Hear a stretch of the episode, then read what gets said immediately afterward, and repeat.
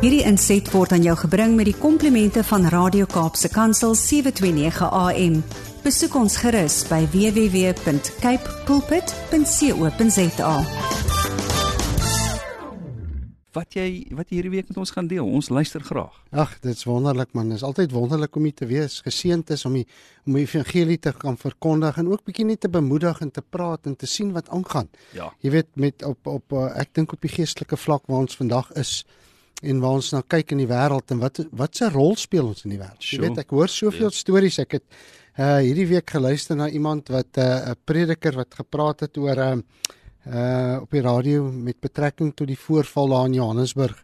Ehm um, wat uh, Lukie wat uh, nou daai mense wat nou daar dood is, ek dink Ai. 70 of 77 en hy uh, en hy praat oor jy weet wat ons moes gedoen het. So. En dit tref my Ja. wat ons moes gedoen het. Wow. Jy hoekom moet dit hoekom moet ons as kinders van die Here altyd reaktief wees en nie proaktief nie? Ja. Ons sien wat aangaan en ons lê dit uit Mm.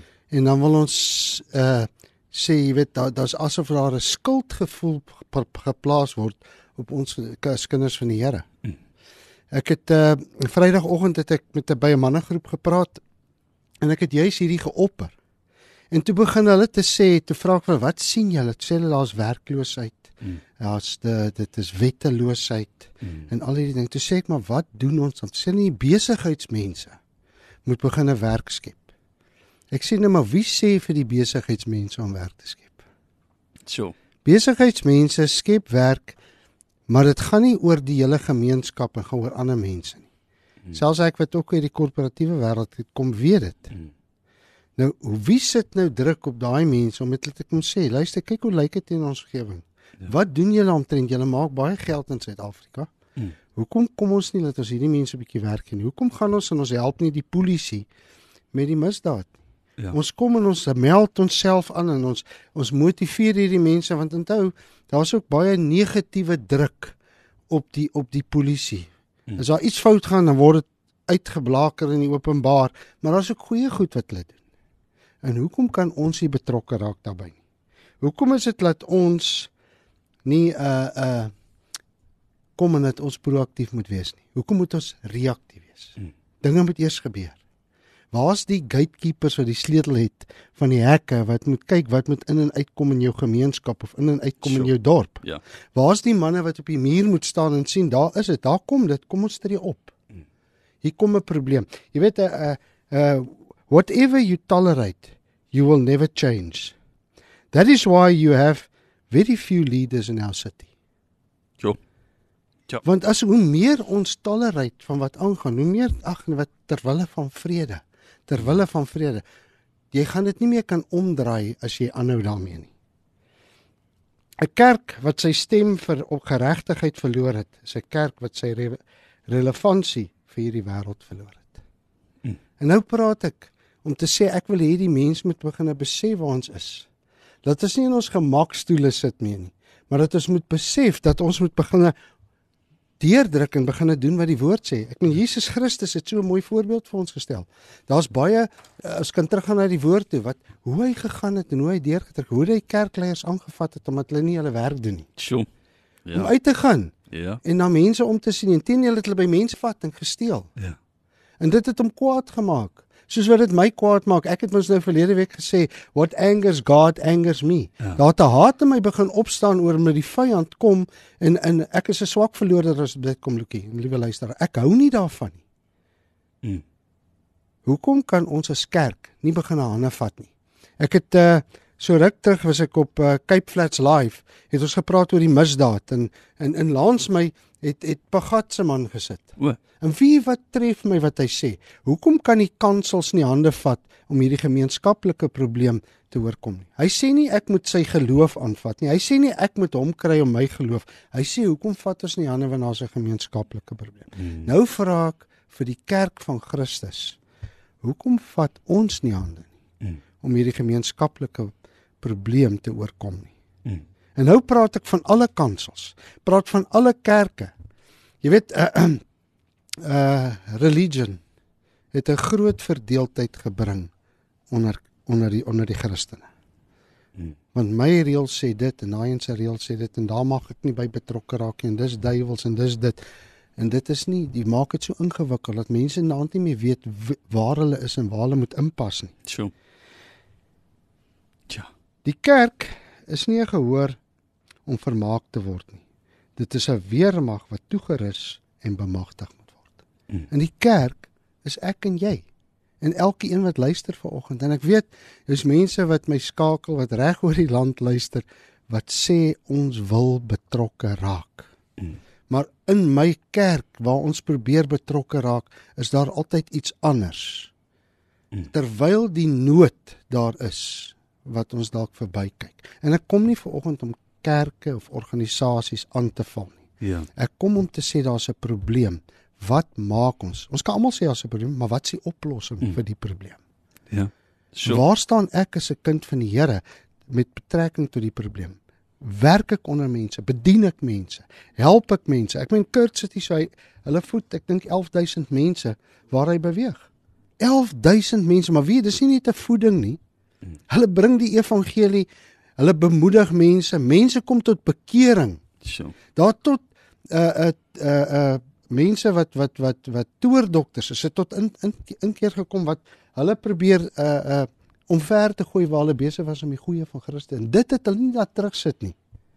Sjoe. Jy weet en en ek, en ek sê waar ek beweeg het in die lewe het ek en nog steeds waar ek gaan staan ek op. Ek sê my sê, maar ek sê ek's nie onregverdig nie, maar ons moet die lyn reguit hou.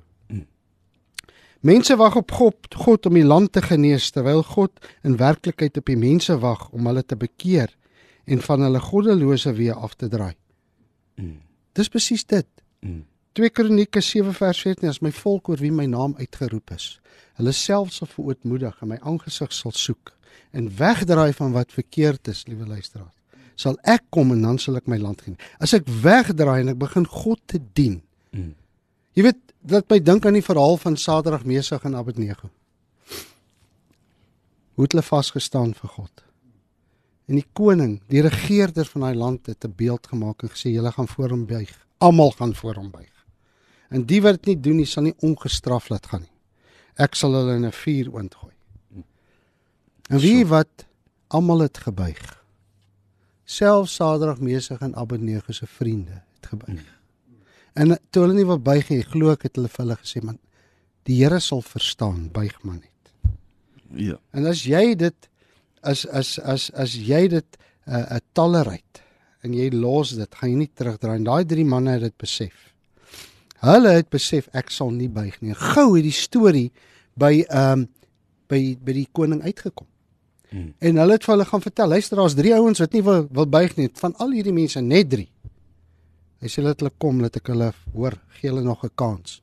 En hulle het gesê ons buig nie want die die die die en ek en uh Eksodus staan daar dat ek mag geen ander god Mm. voor geen ander god buig of dien nie. Toe Sê maar julle moet, toe sê die God wat ons dien sal deurkom vir ons. En as hy nie vir ons deurkom nie, buig ons nog steeds nie voor hierdie beeld nie. Tja. Nou vra ek vanoggend. Hulle het op God vertrou. Het sy dit gaan help of nie help nie? Hulle is in die oond gegooi Mm. en ons ken almal die storie. Hulle is uit en daar die koning gesê as iemand hierdie God van hierdie mense minag, sal ek hulle laat opkap. Mm. Nou vra ek, hoeveel beelde buig ons voor elke dag? Wow. Hoe raak ons gevang val ons in dieselfde uh uh uh uh val ons op dieselfde weg as wat hierdie wêreld ons indruk wat ons kondisioneer elke dag. Mm. Hulle kom met dis nie 'n ding wat vinnig kom nie. Dis 'n ding wat hulle stelselmatig mee inbring. En dan dink ek ag is nie so sleg nie. Mm. Laat ons dit maar doen ter wille van vrede. Mm. Dis nie wat God wil hê nie. Hy wil hê ons moet staan vir hom. Mm. Hy kan doen. Ek bedoel hy's God die almagtige. Hy kan met een oomblik vee hy ons almal van hierdie aardbol af. Mm. Maar tog gebruik hy ons as mens. Jy weet ek wil ek wil kom met 'n met 'n woord uit uit Johannes 4 vers 35 uit. Sê Jesus, hy sê uh julle dis die vrou wat daar by die put was, maar uh, vers 35 sê julle uh sê julle nie nog 4 maande dan is die oes daar. Maar ek sê vir julle kyk daar. Kyk na die lande, hulle is ryp vir die oes. Nou al ontvang die man wat oes sy loon en sa en en samel hy die oes in vir die ewige lewe. So is die een wat saai en die een wat oes saam bly. Hier is die ges, gesegde waar die een saai en die ander een maai. Ek het julle gestuur om 'n oes in te samel waar aan julle nie gearbei het nie. Ander het gearbei en julle het pluk die vrug van die arbeid. Mm. Ons werk saam. Ja. Een saai, een maai. Maar hy sê daar's mense wat al voor ons gegaan het, wat gesaai het wat ons kan oes mee. En as ons dit nie raak sien nie, waar staan ek vandag van dit wat God van my verwag? Mm. Daar's 'n oes sê daar buite wat ryp is. Maar waar is die arbeiders? Sure. Waar is die mense wat met hande vat? Wat wat ek net nou gesê het, hoekom kan kansels nie hande vat en hierdie gemeenskaplike probleem aanspreek nie? Mm. Jy weet ek weet hierdie week het daar 'n groot insident gebeur met iemand. En hy's betrokke by by 'n kerk. Daar's geen hulp aangebied nie. Mm. Niks.